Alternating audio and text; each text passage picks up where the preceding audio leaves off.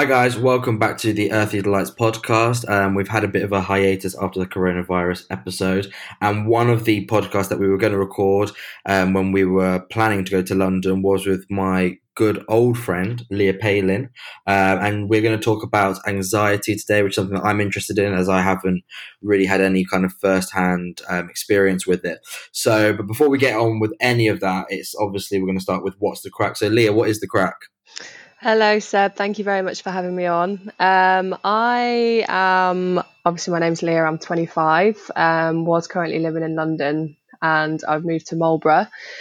Um, and at the moment, I feel my mental health is it's very like up and down. So one minute I'll feel like I'm on top of the world, and then the next minute I kind of feel like I don't even want to leave the house, and I'm not really capable of anything. But I think obviously everyone has those days.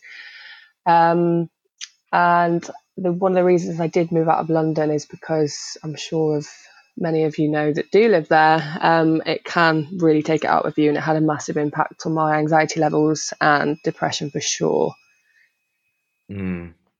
And uh, are you starting to feel slightly better now that you've moved out to Marlborough? I know, like it's only been you've only moved out recently, but have you seen an effect? Uh, yeah, for sure. I think it was just more. I needed a bit more peace of mind in terms of my surroundings and having it was it's quite a claustrophobic city to live in London. Like there's no chill, whether you're in your bedroom or not. You can always hear things. There's always stuff going on. There's violence. As much as it is amazing and a very good city to go and get experience, it's it is like you really need to know what you're getting yourself into. But um, yeah, I'm around the countryside. I go on my walks, kind of going back to my old roots with horse riding. I've got dogs with me, which is great. Um, and yeah, I think I think I think hopefully this is going to help a lot in the long run. Good stuff. No, I, I sympathise. I when I go down to London um, to visit like friends and stuff uh, after like a couple of days. Obviously, I'm only there normally for a weekend at a time, but I'm always like knackered, even if I haven't actually done that much. Just the hustle and bustle of it, and like the difference between living in Madrid and London, where obviously Madrid's the capital city, but it's just there's so much more chill over here and it feels like you can get off the main kind of streets within a couple of left or right turns whereas in london it just feels regardless of where you are there's always traffic there's always human traffic there's always people it's just never it literally is a city that never sleeps so i, I completely understand um, uh, what you were going through. Um, so yeah, so should we start get on with the main segment because I feel like this kind of is a perfect little segue into um, anxiety and what you've been dealing with. Yeah, absolutely. Go for it. Perfect.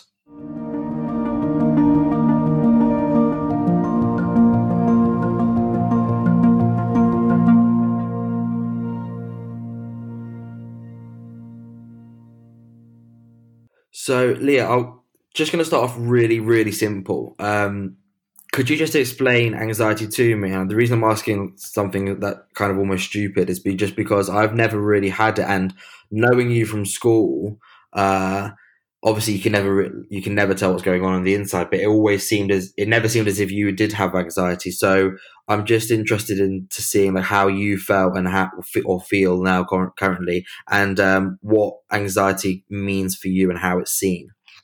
Okay, sure. Uh, yeah, so I think, well, I know obviously anxiety is very different for a lot of people and it comes in all types of forms and it can come in waves or you can have it for life or you can not really know that you've got it. The list goes on. Um, but in general, for me, it's something I think I did develop around my school days, um, but I wasn't overly aware of it. I just thought I might be quite a shy and anxious person. But obviously, Seb, you know me, I'm not like shy, but I think in terms of self worth. I, I, I lacked quite a lot of it. Um, it kind of right. It's almost like so I people will see me as a very confident person and be able to talk to anyone or like not really shy out of a situation. Um, but inside my head, it's almost like I am overcompensating myself and my confidence to kind of cover up like a mask. So mm. I think it's quite hard for me to talk about when I'm in school because I can't really remember my mindset. But I just I know over the past couple of years, especially when living in London, my anxiety has just been like got to a point where I didn't want to leave the house. And it's not like I'm stood there being anxious. It's literally your brain kind of telling you like talking your way out of things because you're overthinking the outcome and you think it's going to be a lot more difficult than it is. Like, uh, for example, I'll right. I'll start like a project and I'll be so into it and I'll be so enthusiastic, and then I'll sort of, I'm, I, this is not as bad as it has been in the past, but like I'll like talk myself out of it and just not really be asked because I'll think that if I go on to something else, I'll be happier. It's like my brain's constantly looking for um, little bursts of happiness rather than sticking it out and going through mm. a difficult stage to get a better outcome, if that makes sense. Yeah, um, of course. Yeah, yeah. But I've had panic attacks and stuff as well. It's like you kind of just feel like you're never really gonna feel anything but what you're feeling, and it's like crying, hyperventilating. You don't really know why, um, but after you've done it, you feel so much better. But yeah, that's pretty much what anxiety feels like to me. Right, and is um so when when you're talking about um self of the, you know, some people who don't know you, uh, this is just how I saw you, and I think how maybe most others saw you in in school and maybe in like the Lincoln scene. Obviously, Lincoln's a even though it's a city, it's basically a town. It's that small, so everyone kind of knows everyone. Um, and you were always like obviously you're i mean you're still a pretty good you're still like a beautiful girl now but you're obviously a, a good looking girl at school you're always kind of um you know i hate to use the word but that popular in the popular group uh you always had like loads of friends or at least that's how it seemed anyway um did did your self confidence was that ever um, a physical thing as well? Just because I know that, especially for girls, it's it, especially when you're at school and stuff, it can be a real um, a real factor for for girls? Is it was that ever a problem, or were you like I'm just trying to see if that maybe was what instigated it or something, or were you kind of confident within within that? Uh, so I've got quite a deep level of understanding to do with like anxiety and mental health and where it all comes from, but I'll get to that in a minute.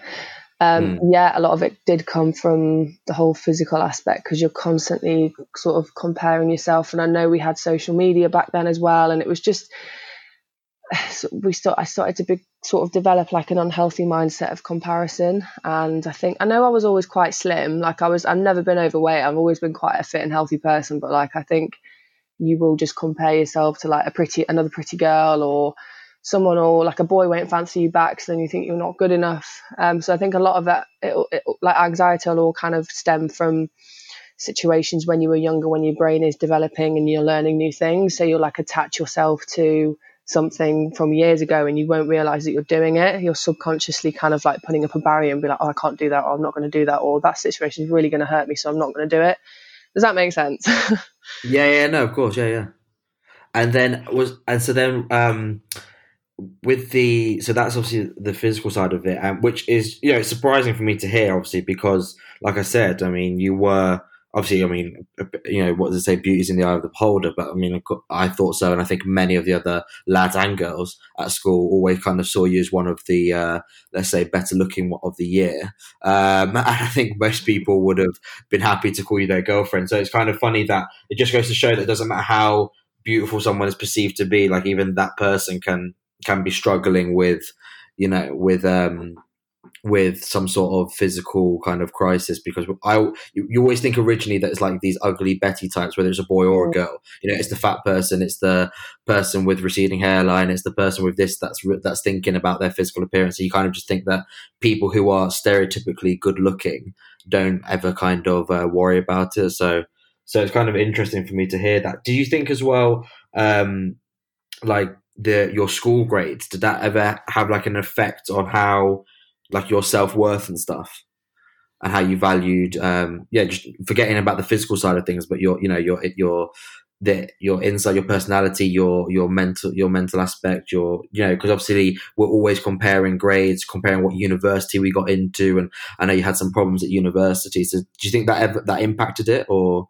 I mean, I knew my, my grades were all right. I probably could have done better, but like I got into uni, blah blah blah, and then I think I don't know. I think throughout the start of uni was quite a big thing for my mental health because I'd never really gotten to know myself properly outside of school. You know, you're always trapped in that school bubble, especially the school that I went to before Carre's, obviously. Um, and I never really had that outside world experience. So when I think, I think when I went to uni, I kind of I don't really know what happened in my head. I can't remember, but I just I, I think I hit like a massive depression, and I think because around that time as well, I'd stopped riding horses because of my injury. I just I went through like a deep kind of depression where I didn't really know it, and I knew that I wasn't happy with my home life either, and I was just getting really attached to my boyfriend who was living in Scotland, and it just wasn't healthy. So I packed it all in, went home, and then started working. But I think because I had so much like oh my god, I'm the only one that's dropped out when I wasn't at the time. I didn't know this. I'm, I'm the only one that's dropped out. Like I'm not, I'm never going to amount to anything. Like everyone's doing so well and I'm not. And I think that's when the real comparison and anxiety started to stem. Um, yeah. So yeah, definitely academically, not that I'm not capable of going to uni and getting grades. Like I, I, I know that for a fact. But I think in the like back then, I did not realize what I was doing or why I was doing it. Mm. My choices weren't as clear and like now I'll make a decision that I want to do something in my life and it'll kind of I'll I'll have a meaning to it whereas back then I'll just kind of like I was just like following the system just following sheep and not really having my own what's the word not really having my own outlook. No not really having my own perception of the way that I should be going. I was just listening to so many other people. Yeah yeah, it's easy to fall into that like just that rat race and comparing yourself to everyone else. Like I remember there was a couple of people at, uh, at Cards who didn't go to uni, but because they decided not to, and I always said um, that they were like the bravest people because even though they had the grades to go to uni, they decided that an apprenticeship was better for them. And you know, especially at our grammar school, it's a grammar school, so you're kind of expected to go to university, weren't you? So mm-hmm. I always thought that it's just ex- so when it's expected of you and you do anything other than that, you're always kind of slightly seen as a failure, even though that may not be the case. You know, for example, um, one of our friends from Carre's who did choose to do an apprenticeship, he's earning. I don't know, it's not all about earning, but he's earning way more and seems to be happy in his job compared to a lot of um, other like a lot of us who have gone to university and now we're in a load of debt and maybe exactly. not all of the happiest. And do you know what I mean? But at the time, he was seen as a failure, and all the rest of us were seen as these uh, really intelligent folks who were going to university. And sometimes I wonder who who was the smarter one. But um, do you think as well? Like you sent me some notes over before the podcast, and I read some of them, and some of them were um, I I kind of agreed with, and I saw. Uh, and I was going to bring them up, so it was good to see that you've you've noticed that those not faults, but those things within you as well. And one of the things is um, that you keep that you would always kind of flip flop between something. So you, like you said at the very start of the recording, you would you would start something, and then after a month or two, you'd start something else, or you'd leave that. Or I remember you once you got like, you ha- or you always managed to get amazing jobs and then after like six months or so, I'd be like, "Oh, how are you doing in whatever it was, the BMW sales job or whatever?" And you'd be, like, "Oh, I've left that now. I'm doing something else." What do you think that was down to?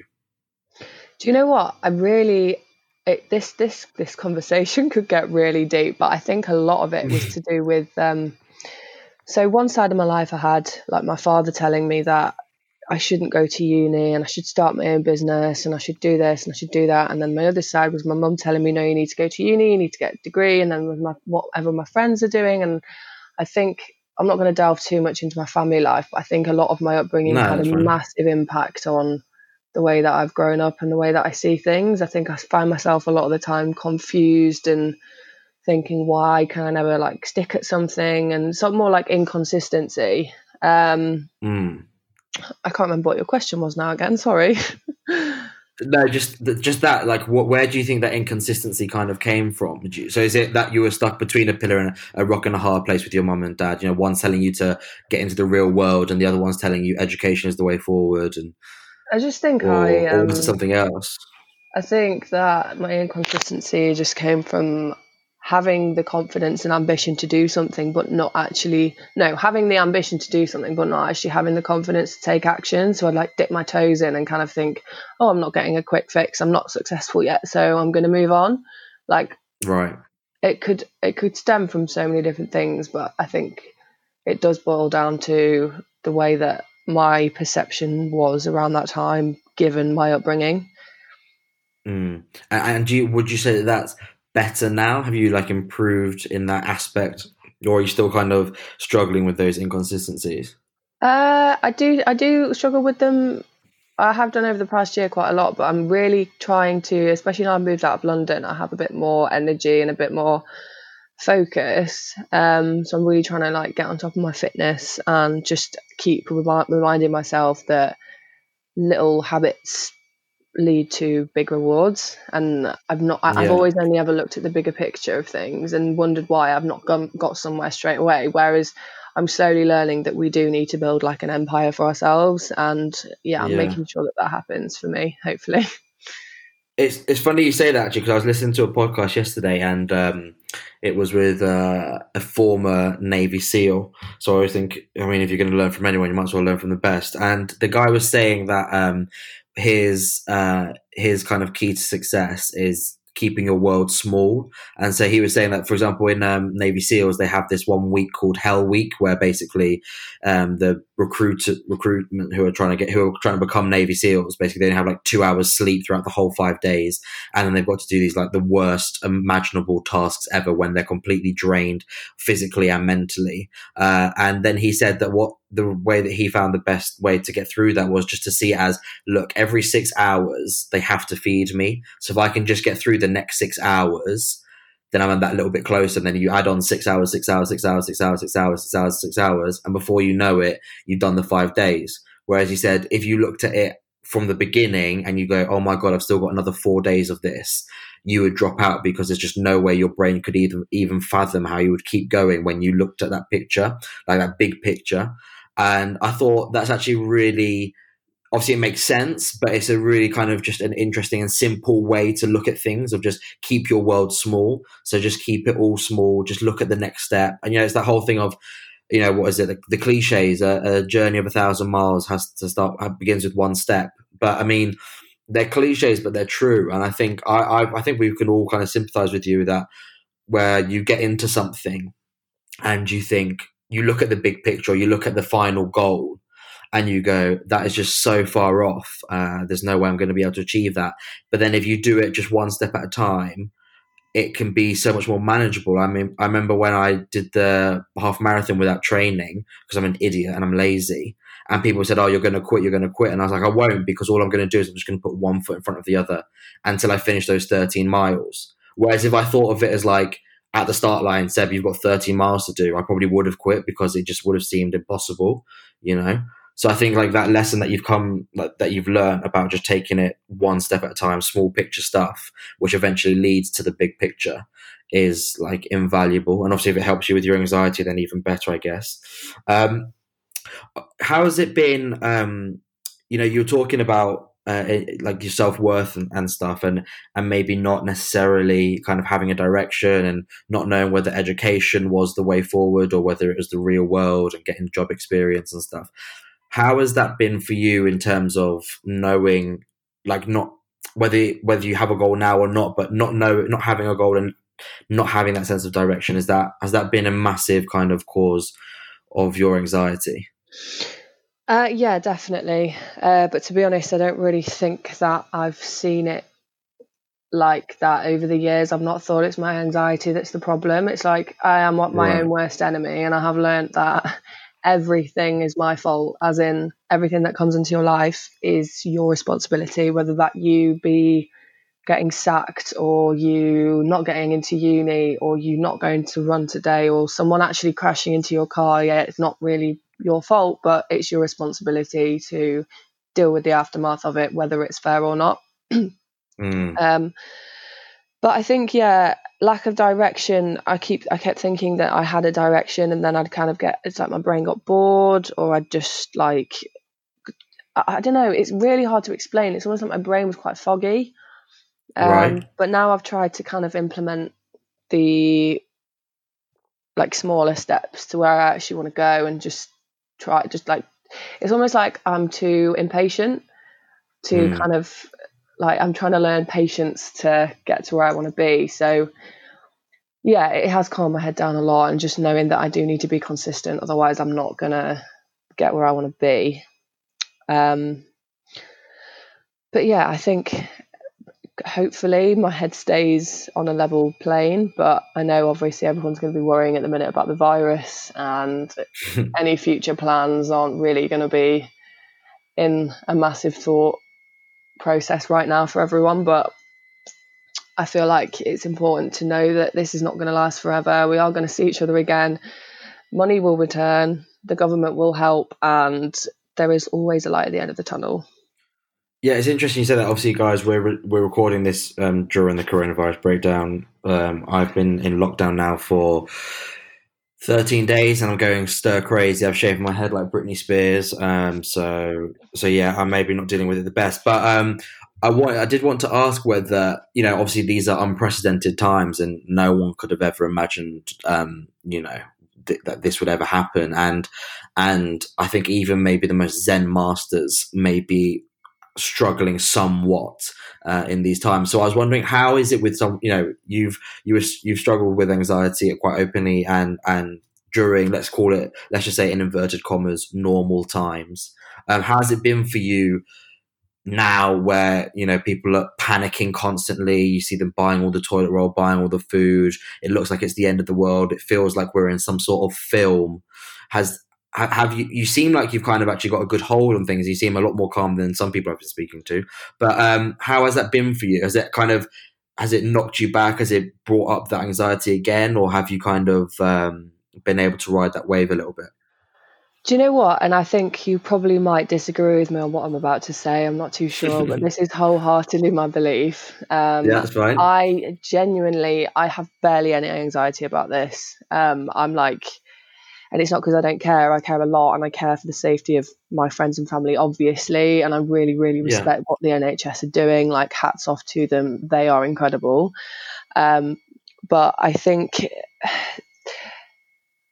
it's really hard to put into words. I think that this world like needed this detachment from humans, from the human race. Like, it needs to breathe, and I think I'm not going to get all spiritual on this, but it's like the, the, the, the earth needs a cleanse. And I don't think that we would have carried on for as long as we're going to as humans if we didn't have this happen. And it's kind of like a realization that there are so many things happening and it's like what, what when something like this happens what matters what what is all that matters your family your friends your health your support workers that is it nothing else matters yeah. not the big investment banks not not the big bankers not blah blah blah you know what i mean it's it, mm. we as humans are really getting to touch base with what matters who we are and having time to actually sit and think rather than being wrapped up in such a commercial world but mm. i know it's obviously not good for the economic industry and i completely respect that but i just think that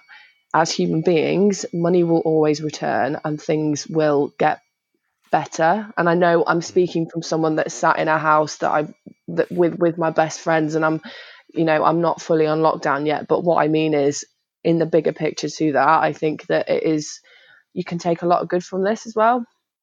Yeah, no, I I I don't disagree with that at all. I think um, I, look, we all know it's a shit situation, and unfortunately, there's going to be there's already been a lot of casualties, and, and it's just a fact that there will be more. Uh, and so that's obviously devastating news. But I there's I always I genuinely believe this. I always think there's a silver lining to any situation. There is a positive. There is a or maybe not maybe not a positive, but a lesson even from the worst of situations, right? And I think maybe sometimes it's harder to find those lessons, um, you know, when something terrible has happened. But you, so you talk about pandemic and you go, oh, well, what's the positive in that? But you've outlined it perfectly. And I think, you know, when when there is nothing else that could ever stop the world globally the way it has done, and um, I think it's made people, like you said, uh, you know, really kind of reevaluate what they think is important, re um, reestablish uh, some relationships because at the end of the day that is all that we have as humans you know. We are hunter gatherers we are supposed to be in communities and being in lockdown being you know mandated by the government that you can't go and spend Mother's Day with your mother and that you can't do this, you can't do that, being told that you have to stay inside. Some people who maybe live alone, you know, they're going to have to be inside for a certain amount of time alone. I mean, that's what that's what we do to prisoners. You know that that is what we how we punish the worst people in our society is by sending by putting them in a in a cell alone. Um, and so I think that there are lessons. You know, just my personal situation, I found that. Um, you know, my mum and dad, obviously, I said before on this podcast, they've gone through a divorce, and and it's for the first time, kind of since that divorce has happened, they're back on speaking terms and they're looking out for each other. And you know, my dad's got a restaurant, so my mum is trying to help him find all of the different, you know, government um, help schemes that are helping, you know, small businesses and stuff. And my dad is doing the the opposite because my mum's a self employed lawyer. So she, so so all of a sudden, you had these two estranged people who are now looking out for each other. And isn't it weird that a pandemic is what's caused that? But I think it's because when you when it, when shit comes when push comes to shove and shit hits the fan, you realize, look, okay, whether it's my parents' situation, you got divorced, or it's a friend that you had an argument with, you go, in reality, is it really that important when you're faced with life and death consequences? You know, and so I think you're completely right, and and and it is it's a, it's a it's a time that we've been given, maybe by Mother Nature, that we should try to make the most of. Look, we're all going to be stuck in the house, so you might as well do something with that time you've been given. And if that means that you can readdress some long lost friendships, or or maybe just right some wrongs, or maybe just apologize to someone who who you've wronged a year or two ago, and you never really got round to it because you because you're busy and you're in you know you're in the rat race, and who cares, and blah blah blah. Well, this is just a time just to calm down, just to realize what's important. And look, the the economic devastation is gonna is definitely going to be a fallout of this. But like you said, the most important thing is the relationships that we have. And so if you can, if this can put those in those relationships into perspective, then maybe maybe there's something that we can take from this horrible situation. You know. Mm-hmm. I mean, just looking at us, we've we've spoken more in this uh, this time um, than yeah. we probably have in the last year or two. And I mean, obviously, we were trying to get organised for the podcast, and I was supposed to come out to London to see you for it, and so it's a bummer that that's been cancelled. Mm. But even still, you know, the fact that we're having this conversation and whatever else is maybe slightly in part due to coronavirus. So there are definitely positives from that. Um, I wanted to ask as well, um, has uh, you know, you when when you were at school and then when you kind of went into university mm-hmm. you were i don't want to say that you were one of those girls who always had a boyfriend mm. but i mm. mean like we've you know we've mentioned before you're good looking you're popular so it wasn't exactly hard for you to find them um, but you did kind of have them fairly regularly and then you kind of went through a bit of a period where you like kind of stopped and i noticed that like oh like leah's been single for a good while now which was unusual to me um, do you think that that kind of you've mentioned before how you were kind of dependent on your boyfriend in Scotland. Mm. Do you think that that had um, a negative impact because you were kind of so invested in a relationship in someone else and you kind of didn't afford yourself the time to work on yourself before you got into a relationship? You know, was that maybe potentially the reason why some of these broke down? Uh, yeah, no, I think so for sure. Um, a lot. Uh, to be fair, I think um, throughout the two relationships that I did had. One was a year, I think the other one was a year and a half. Um, yeah. I kind of I didn't really allow myself to focus on what I wanted, or it was just more about that person when I'm next seeing them. What are our plans together? Blah blah blah, and I kind of let everything else slide a little bit. I don't really know why, um, but I think when I did break up with them, I kind of found a completely new self and started becoming a lot more confident and working on myself a lot more. Um, yeah, I did have anxiety, but I kind of I, I, think I matured a lot throughout those years that I was single, mm. for sure. Um, but yeah, every every person that comes into your life is a lesson. I fully believe that, and you can always take something from a situation, whether you get your heart broken or you break someone else's heart. You're just growing as a person each time. So, yeah, yeah I think everyone goes through different experiences of relationship, whether you're together for 25 years, one year, everyone will take something from it for sure. Yeah. And then, um, you know, you mentioned social media, um, and obviously, like we had it at our school times, but it's, I mean, it's ramped up now. I mean, I work in the bloody sector, so I mean, I mm. should know, but um, it's even it's more prevalent, it's worse, it's better. I suppose it depends on how you look at whether you're a half full or half empty kind of person.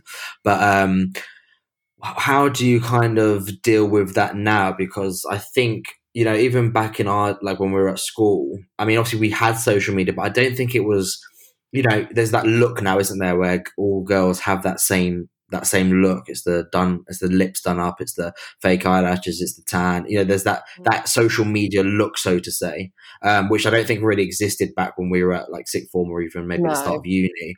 Uh, how do you kind of do you use it less? Do you monitor how much you're using social media, or do you kind of realize that it does sometimes um, overwhelm you and overtake you? I think with something like that, it takes you to completely go cold turkey with it to realize how much it's affecting the, your way of thinking. Um, Mm. when you get something taken away from you, you kind of you're forced to think differently and not think about that thing. So you'll kind of realize, oh my god, there was so much I was comparing myself to or relying on. Um, yeah, no, I still 100% do rely on, do rely, do compare myself to um, other girls. Absolutely, like it's really hard not to. But I think uh, taking breaks from it, I took like a month break, and I just found myself not thinking about what anyone else was doing. And yeah, I feel like I could, I'd want to completely get rid of Instagram, but it's a really good way to stay in touch with people, um, which is the annoying thing. But yeah, I think it's a, it's a massive addiction, and it can have a massive effect on your mental health in terms of your self worth and comparing, oh, that person's in the Maldives right now, and I'm not, and they're obviously doing better than me. Like, no, it's just a video, it's a photo, it's you know, you shouldn't you shouldn't compare, and that's obviously very easy for someone to say that, but No, it's yeah, not yeah. it's not healthy. But you need to remove yourself from a situation or from a visual perspective of something to come come out of it and just realize how stupid, not stupid, how how like brainwashed you were, and in thinking that that's the way that you should be thinking, or you think you you know what I mean. No, one hundred percent, and and obviously just throughout this conversation, I think the key word other than anxiety has been um, compare and comparison. Yeah. And I mean that is just social media in a nutshell, isn't it? Really, like when you think about it, whether it's you're comparing yourself to another person in terms of looks or whatever it may be, or you're comparing, let's say maybe even your relationship, if you've got a boyfriend or a girlfriend, and then you look at someone else and you're like, oh my god, they're always going away on weekends to Paris, to Mm. Milan, to this, to that, and we always just sit at home and and you know, or, or, or look at this person, they've just got um, you've, they've just got an Audi, and I'm still using, you know, for me in Madrid, for example, I'm using the metro for uh, public transport, twenty euros a month. I, I, so and so there's just an endless list of comparisons that you can make if you if you use social media in that way, Yeah. and I do think it can get.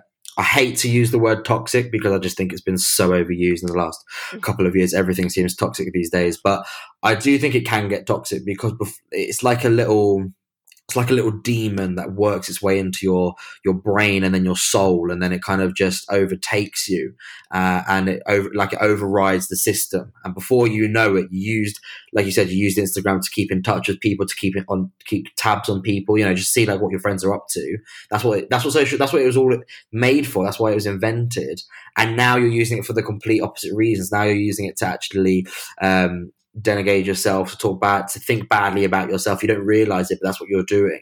And obviously, if you suffer from anxiety, and like you said, com- comparison is kind of the the true evil of anxiety, then I can't. Social media for me would must be like hell because obviously, as well, it's what I always think is that everyone only ever shows their best side on social media. Yeah. You know. No one is ever gonna, if they've had an argument with their boyfriend, they're not to put that on social media, nor should they, by the way, because no one wants to see that. But but what they will do is if they've gone away to the weekend to Paris, for example, then they'll put thirty photos up, and some of Mm. them. Some people even save the photos, don't they? And then they'll repost, like they'll post of, of a Paris photo six months after they went on holiday. So if you're not savvy, you'll think, "Oh my god, that person's in Paris again." You don't Mm. realize that that was taken in the same three day period. Do you know what I mean? yeah, exactly, exactly. uh, it's a it's, it's, it's, it's, an odd one. Um, how have you like now that it kind of so obviously you've you've gone on that uh, those social media hiatuses and realize how kind of um, dangerous they can be for your for your own mental health. What is Mhm. there anything else that you realized um, you were doing, whether it was I don't know going out with a certain set of friends. I'm not expecting you to name them, but or or I don't know maybe you were drinking too much, maybe you were doing drugs socially. That was the next day the come down, or you know, was, was there anything that you were doing that you realized, kind of like the social media? Oh shit, like this is not. I think it's a good thing, and I think it's fun, and I think it's cool, but in reality, this or this person or whatever it may be, the situation is isn't helping me. If anything, it's doing the opposite. It's actually worsening my anxiety. Was there anything else that you kind of realised?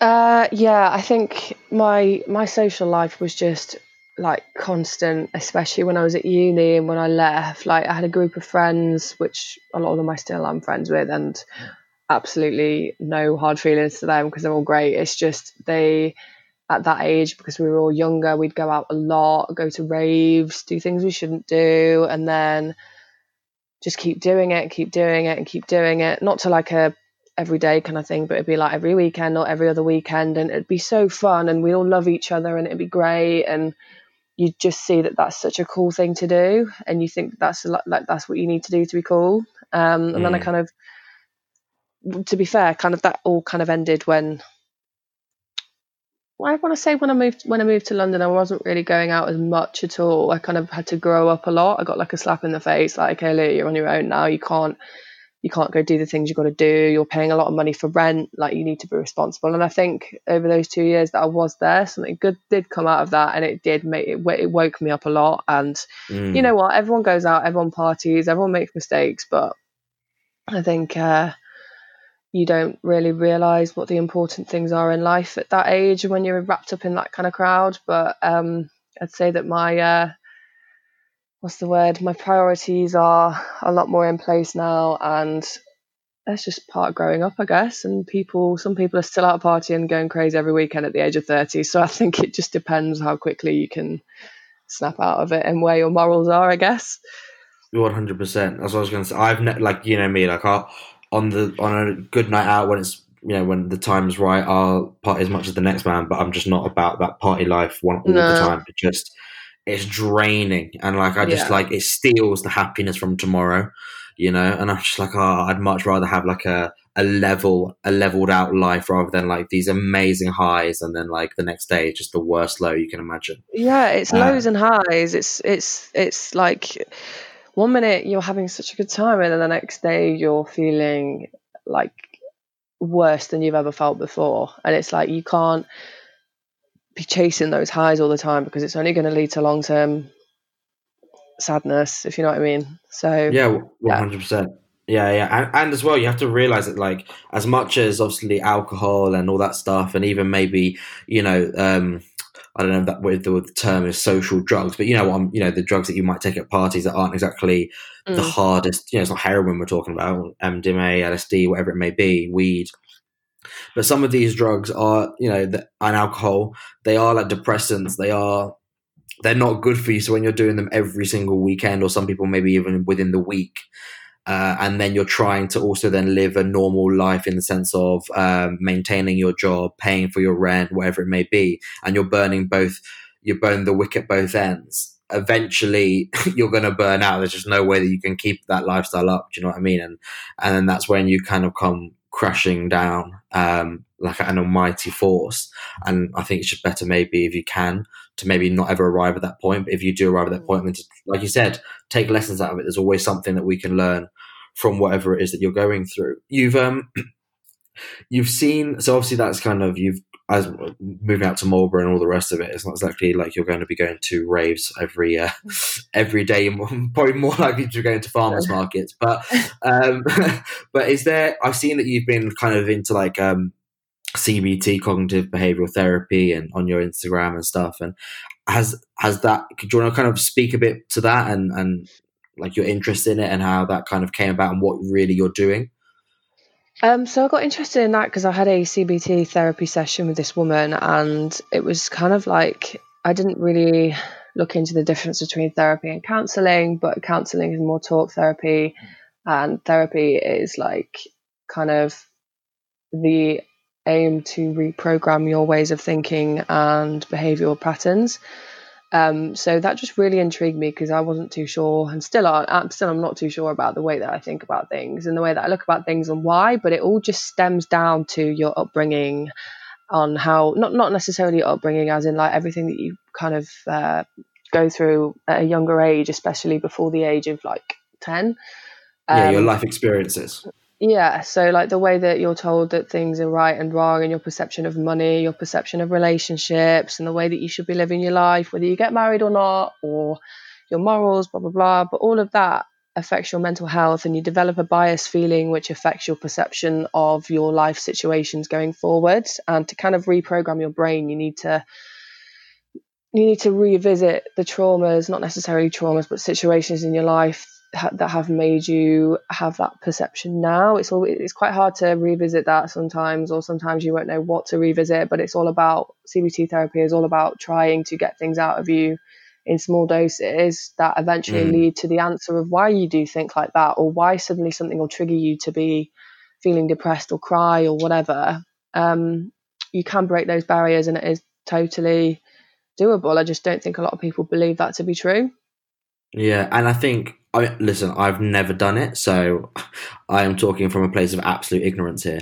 But I think um, from what I've heard, because everyone who's done therapy, whatever therapy they've done, whether it's drama therapy, CBT, or art therapy, or whatever it may be, everyone always recommends it. But I think what's so important is um, kind of the the thing that everyone has in common is you need that expert to kind of lead your hand down that path, mm-hmm. and that it's almost impossible to to go down that path by yourself. You know, that's why these people train for years on end and rack up a huge student debt is because you have to be a real expert in it. And I, from yeah. what I hear, it sounds impossible to do that without the right and also it's about getting the right therapist. Now I know, I know a couple of my friends who maybe they might have done cbt but it's just the person that they were doing it with it didn't really fit right. And then they would jump from one person to the other and then eventually they found that man or woman who would help who, who they just felt comfortable with and then before they knew it they were off and running.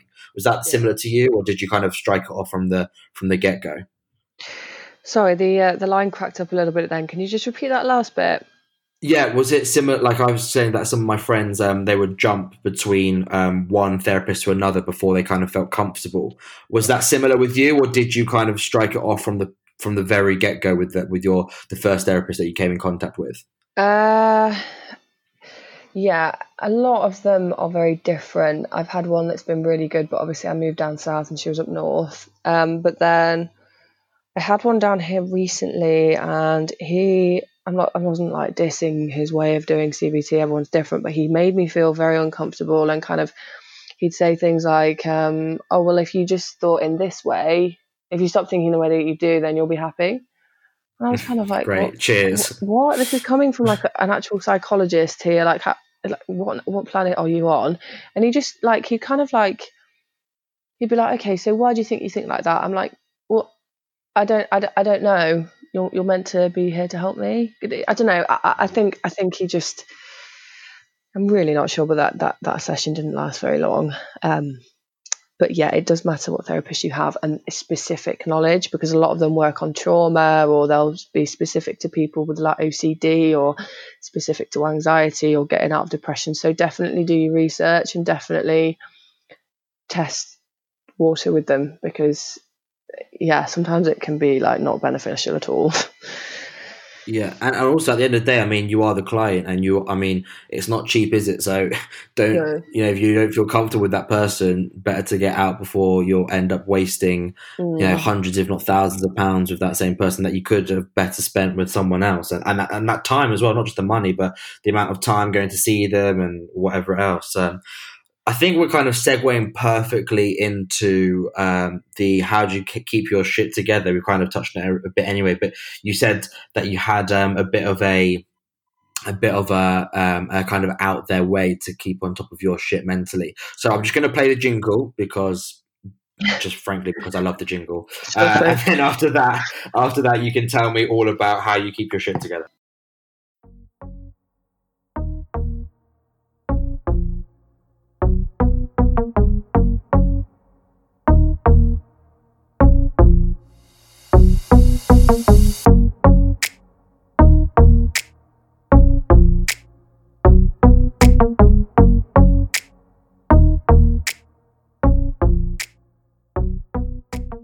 Right, that's it. I mean, just bangs. But yeah, so do you wanna do you wanna go ahead and tell us what it is that you do that helps you keep your shit together? Maybe people can learn and uh, adopt your techniques.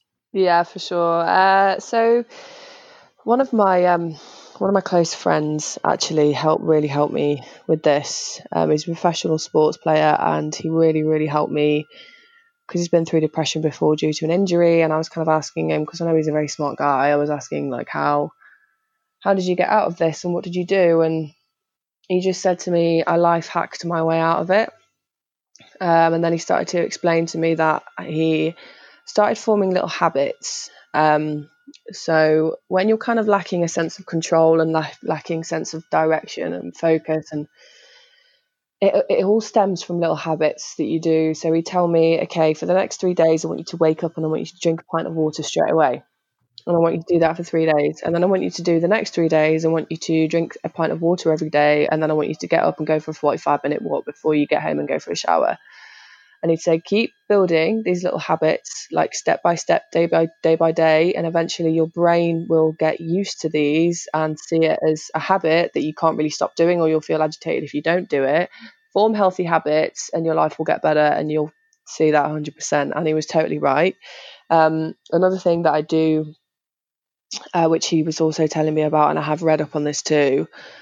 Practice being grateful for what you've got, even though you might not feel it. Just especially now there's a coronavirus going on, and people don't really have, you know, that they need to be as grateful as they possibly can for what they've got. Practice being grateful for what you've got. Three things per day. So write it down either in the morning or in the evening, and say, for example, okay, today I'm grateful for that I've woken up. Or at the end of the day, you could say, I'm really grateful today that the delivery man delivered my post on time. Like little things, big things, whatever you want, just write them down, put them in your memory book, and it creates like a burst of serotonin in your brain that makes you feel good. So it might it might not feel like a big thing that you're doing, but in your brain it is, and you're you're mm. pre- programming your brain to think positively and think of the better outcomes of situation. Um, another thing that I do is I know obviously a lot of people do meditate and it is very very hard to get into and it takes a lot of practice and it is difficult and it is hard to quiet your mind. But if you start doing your meditation like download an app i use headspace myself um, and you need to specifically meditate about something about one thing whether that's you need to meditate around the fact or around like say if you've had a really busy day just make just just make it your intention in that meditation to feel calmer I want to feel calmer. So you practice meditation around that. Or say if you wanted to get a specific job or you needed to, I don't know, you want to meditate about making your mum feel good, you kind of specifically meditate around those good feelings and stick them to that specific thing that you wanna that you want to happen in your life or that you're that you're worried about. Like stick make sure that you like almost put a stamp on things put like a positive stamp on what you want the outcome to be of a situation mm-hmm. Um, it's a lot harder than it sounds, but it's it, it kind of it just keeps your mood up about certain things, and it doesn't let you mind. It's it's important to step away from your life and literally just think about being in the present. Yeah, um, I, I, I agree. I, I like use um calm. Yeah, like, I I, I, some, I go into like periods where I'll be really good with it and I'm really on top of it and I'll do it every day before I go to sleep or or whatever it may be. And then I'll go through like a month or two around just I always say I haven't got the time which is nonsense because it's 10 minutes or it can even be less. It can be 5 minutes if you want it to be but yeah, yeah. It's, it's hard to keep on top of but I I can see the benefits when I do it. So it kind of makes it even more stupid that I'm not doing it every day but I I would 100% agree with what you what you've just said there 100% yeah. Perfect. Well, if we actually just before we end, um, you are going to Morocco in yes, September, coronavirus permitting. Yeah. Um, so, do you want to kind of just tell people about that? I'll put the um, the GoFundMe link in the link of of this podcast, and we'll share it on our social medias as well. Um, but you. do you want to just tell people about that? Um, what what what you're doing it, why you're doing it for, and how people can help? Sure thing. So, uh, me and my friend Ellie are doing a uh, a mountain trek in Morocco on the 9th to 13th of September for the Mental Health Foundation. um, obviously, there's a big reason why I'm doing it, and a lot of that I have just told you. And I actually have a family member who suffers quite badly. Um, I don't see him anymore, but it's it's one of those things. I don't really have the resources to help him. Um, but that's another story for another time. But I, uh, yeah, she Ellie's father actually passed away back in uh, September 2019, and we both just really want to do something to make a difference and just to challenge ourselves and break our own barriers. So any donations would be overly appreciated and we uh, hopefully will be able to complete it yeah hopefully i mean that would be an absolute bummer if that got cancelled but look that's i mean what four months five months away so mm. we're hoping that by then it should have this should have all passed over you've, you've done amazing haven't you you've already kind of um, you've already yeah. got a thousand pounds or something from donations mm-hmm. which is done pretty well we want we want to yeah. hopefully get around four thousand uh, because Ellie also wants to donate to British Heart Foundation because her dad died of a heart attack. So, yeah, we're going to try and get as much as we can, and um, hopefully this coronavirus leaves us and we can um, get travelling to where we want to travel to. Perfect. Well, if you want to help um, Leah and Ellie climb up the Atlas Mountains in Morocco for the Mental Health Foundation, go to their GoFundMe page, which you can see in the description of this podcast below or in any of our social media. Um, we'll put it there as well be generous, guys. Help out and offer as much money as you can. And it was all going to a good cause. And um, if you just want to do it out of just spite because you want to see Leah sweating up a, a, mountain in Morocco, then that's a good enough reason as well. I mean, that's probably why Absolutely. I think a lot of people would love to pay to see me walking up a mountain for three days and sleeping in yeah. a tent. exactly. That's, that's why I'm donating. You know, enough of this country life and horses, but I want to see you rough it. So, look, thank you. Thank you so much for coming on, Leah. Um, good to speak to you. Unfortunately, we can't, we didn't do this in person as was planned, but um, we will definitely see each other soon. And it's been really insightful to listen to your story, and hopefully, people have learned from it. Amazing. Thank you so much for having me, Seb. I'll speak to you soon. Bye. Bye.